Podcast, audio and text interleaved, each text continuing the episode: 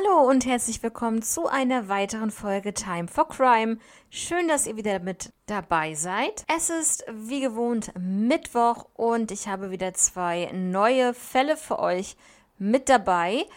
Ich hoffe, man hört es nicht. Es ist äh, ziemlich warm. Ich habe ein bisschen Fenster aufgemacht. Ich hoffe, das stört euch nicht und die Nebengeräusche hört ihr nicht so wirklich aber ich brauche ein bisschen frische Luft. Ja, das einmal dazu und dann würde ich sagen, wir starten sofort in den ersten Fall für heute.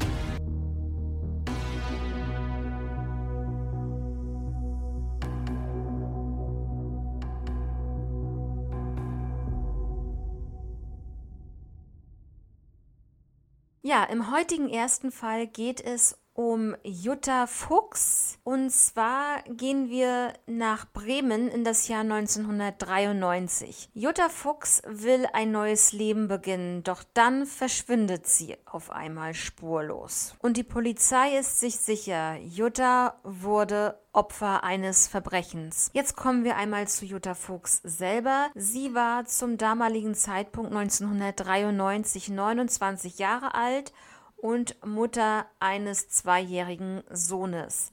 Sie wollte sich vom Vater des Kindes trennen und ausziehen. Jutta hatte sich schon eine kleine Wohnung angemietet, aber erschien nicht zum Umzugstermin und der wäre am 26. Juni 1993 gewesen.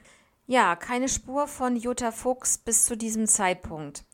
Ein Tag später, am 27. Juni 1993, findet ein Autofahrer auf dem Parkplatz Mittelkempe an der A27 bei Bremen die Handtasche von Jutta Fuchs. Dort drin befand, befanden sich ihr Reisepass, ihr Führerschein, der Personalausweis, die Bankkarte und eine Telefonkarte. Damals hat man ja noch eine Telefonkarte benutzen müssen. Alles, diese ganzen Sachen waren durchnässt. Es hatte aber nicht geregnet und das ist wirklich sehr seltsam. Warum waren die Sachen nass?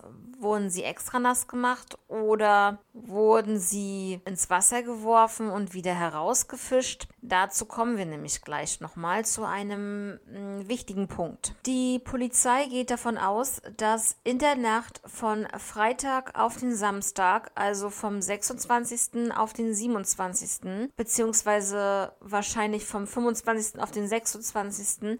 ihr etwas passiert sein muss. Ja, dann machen wir einen kleinen Zeitsprung. Wir sind jetzt im Sommer 94 und zwar am 27. Juli 1994 fischten zwei Angler eine Plastiktüte aus dem Tietjenssee am nördlichen Bremer Stadtrand. Circa drei Kilometer von der früheren Wohnung von Jutta Fuchs entfernt liegt diese Gegend. Der Inhalt der Plastiktüte war ein paar Schuhe von Jutta Fuchs, eine Zahnbürste und der Verlobungsring. Bis heute ist Jutta Fuchs verschwunden. Was ist also im Jahr 1993 mit Jutta Fuchs passiert. Ist sie freiwillig gegangen? Hat sie wirklich ihren zweijährigen Sohn einfach so zurückgelassen? Wenn ja, dann ist es wirklich, finde ich, ein sehr großer Schritt und ein mutiger Schritt, weil ich glaube, jede Mutter fällt es schwer, ihr Kind zu,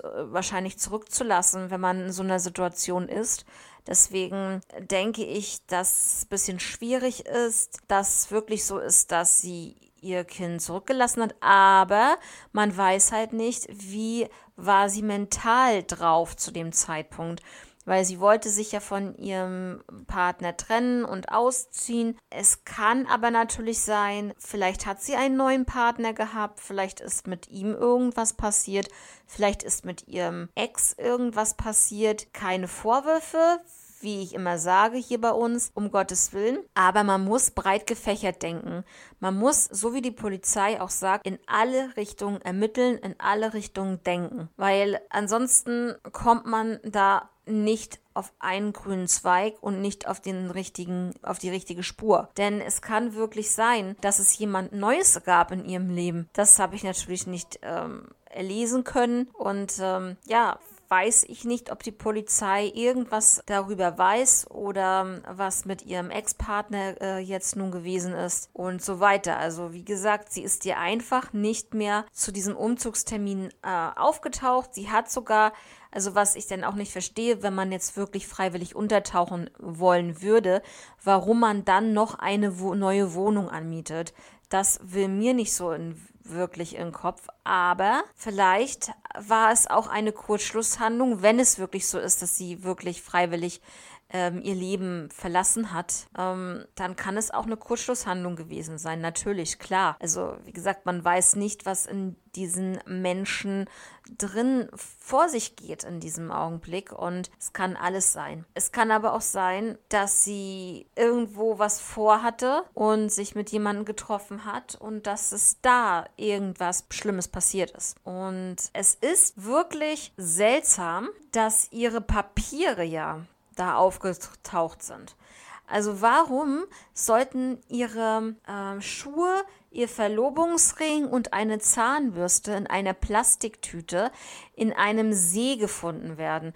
Das ist schon wirklich sehr, sehr eigenartig und soll das, wenn sie das jetzt geplant hätte, soll das ein Ablenkungsmanöver sein, dass sie zeigen will, dass sie vielleicht äh, umgekommen ist? Oder wie, wie darf man das ähm, verstehen? Also es ist wirklich schwierig. Oder auch so, mh, hm, warum ihre Handtasche an der A27 auf diesem Parkplatz gefunden wurde mit ihren, ja, wirklich mit ihrer Bankkarte, Personalausweis, mit ihren ganzen Unterlagen und die nass waren. Das ist auch schon noch ein bisschen ähm, sehr, sehr schwierig zu überlegen, was damit zusammenhängen könnte. Warum waren die Sachen nass? Es hatte nicht geregnet. Schwierig, schwierig. Wir werden es jetzt zu diesem Zeitpunkt auf jeden Fall nicht lösen können, denn es ist immer noch ein Cold Case, ein ungelöster Fall. Und ja, den wollte ich euch jetzt erstmal vorstellen, weil ich den schon immer mal wieder gesehen habe. Und jetzt dachte ich mir, mache ich den Fall Jutta Fuchs einfach mal und finde sowas immer sehr, sehr eigenartig. Ist manchmal auch wirklich mysteriös weil sich ja wirklich überhaupt nichts ergibt mit dem Verschwinden oder aus dem Verschwinden. Keinen weiten, keine weiteren Anhaltspunkte. Man hat halt diese Sachen gefunden von ihr, aber wo ist sie hin und was ist mit Jutta Fuchs damals wirklich pas passiert? Also, wenn ihr da irgendwelche Informationen habt oder eure Gedanken äußern möchtet, dann tut es doch gerne bei Instagram natürlich time-for-crime und dann kommen wir auch schon zum nächsten Fall. In meinem zweiten Fall heute geht es um den Fall Josephine Houston oder auch besser bekannt Josie Houston. Es war der Donnerstag, 28. April 1983. Josie besuchte ihre Mutter bei in der Nähe von Düren. 17.30 Uhr verließ die 30-jährige Frau das Haus und wollte dann am Samstag, also wie gesagt, wir haben es Donnerstag, am Samstag wollte sie wiederkommen. Nach 17.30 Uhr wurde Josi noch zweimal in Düren gesehen. Circa 21 Uhr war sie dann zu Hause und telefonierte mit ihrer Vermieterin. Nach diesem Telefonat verliert sich jede Spur von Josi Houston. Aber was ist denn überhaupt passiert? Warum ist sie nochmal weggegangen? Muss sie ja so gut wie. Aber jetzt kommen wir erstmal dazu. Am nächsten Tag fehlte halt von Josi ähm, jede Spur und sie fehlte auch unentschuldigt auf ihrer Arbeitsstelle. Sie besuchte am Samstag auch ihre Mutter nicht. Und daher wurde die Polizei alarmiert. Die Kripo war sich sicher, dass Josi Jüsten einem Verbrechen zum Opfer fiel. Es wurde ein Selbstmord und auch Unfall von der Kripo vehement ausgeschlossen. Nach 39 Jahren ist das Schicksal von Josi Jüsten immer noch unklar. Mehr habe ich in diesem Fall nicht gefunden. Es ist wirklich schon wieder so ein kurioser Fall, dass Leute einfach so verschwinden. Also manchmal habe ich das Gefühl, das ist wieder so wie die Missing 411-Fälle, aber es muss ja irgendwas passiert sein. Sie hat, sie war in ihrer Wohnung, sie hat noch telefoniert und dann ist sie nächsten Tag nicht mehr zur Arbeit gekommen. Und ja, von ihr fehlte jede Spur. Also es muss ja irgendwie so gewesen sein, dass sie entweder Besuch bekommen hat oder dass sie sich noch irgendwo außerhalb mit jemandem getroffen hat. Und ich würde jetzt eher vom vom Letzteren ausgehen, weil die Polizei sicherlich in Josis Wohnung war und wenn da irgendwas Unordentliches, unordentlich gewesen wäre, was auf einen Kampf zurückzuführen wäre, der in der Wohnung vielleicht stattgefunden hat, dann hätte man das sicherlich auch äh, veröffentlicht. Und jetzt gehe ich davon aus, dass in der Wohnung wirklich vielleicht nichts zu finden war. Und deswegen schätze ich mal, dass sie sich noch mit irgendjemandem außerhalb getroffen hat. Wie gesagt, also ähm, 21 Uhr hat sie halt mit der Vermieterin telefoniert. Es ist noch keine fortgeschrittene Zeit. Da kann man sich trotzdem noch mal mit irgendjemanden in einer Kneipe oder in einem Bar treffen oder in einem Restaurant trotzdem noch treffen.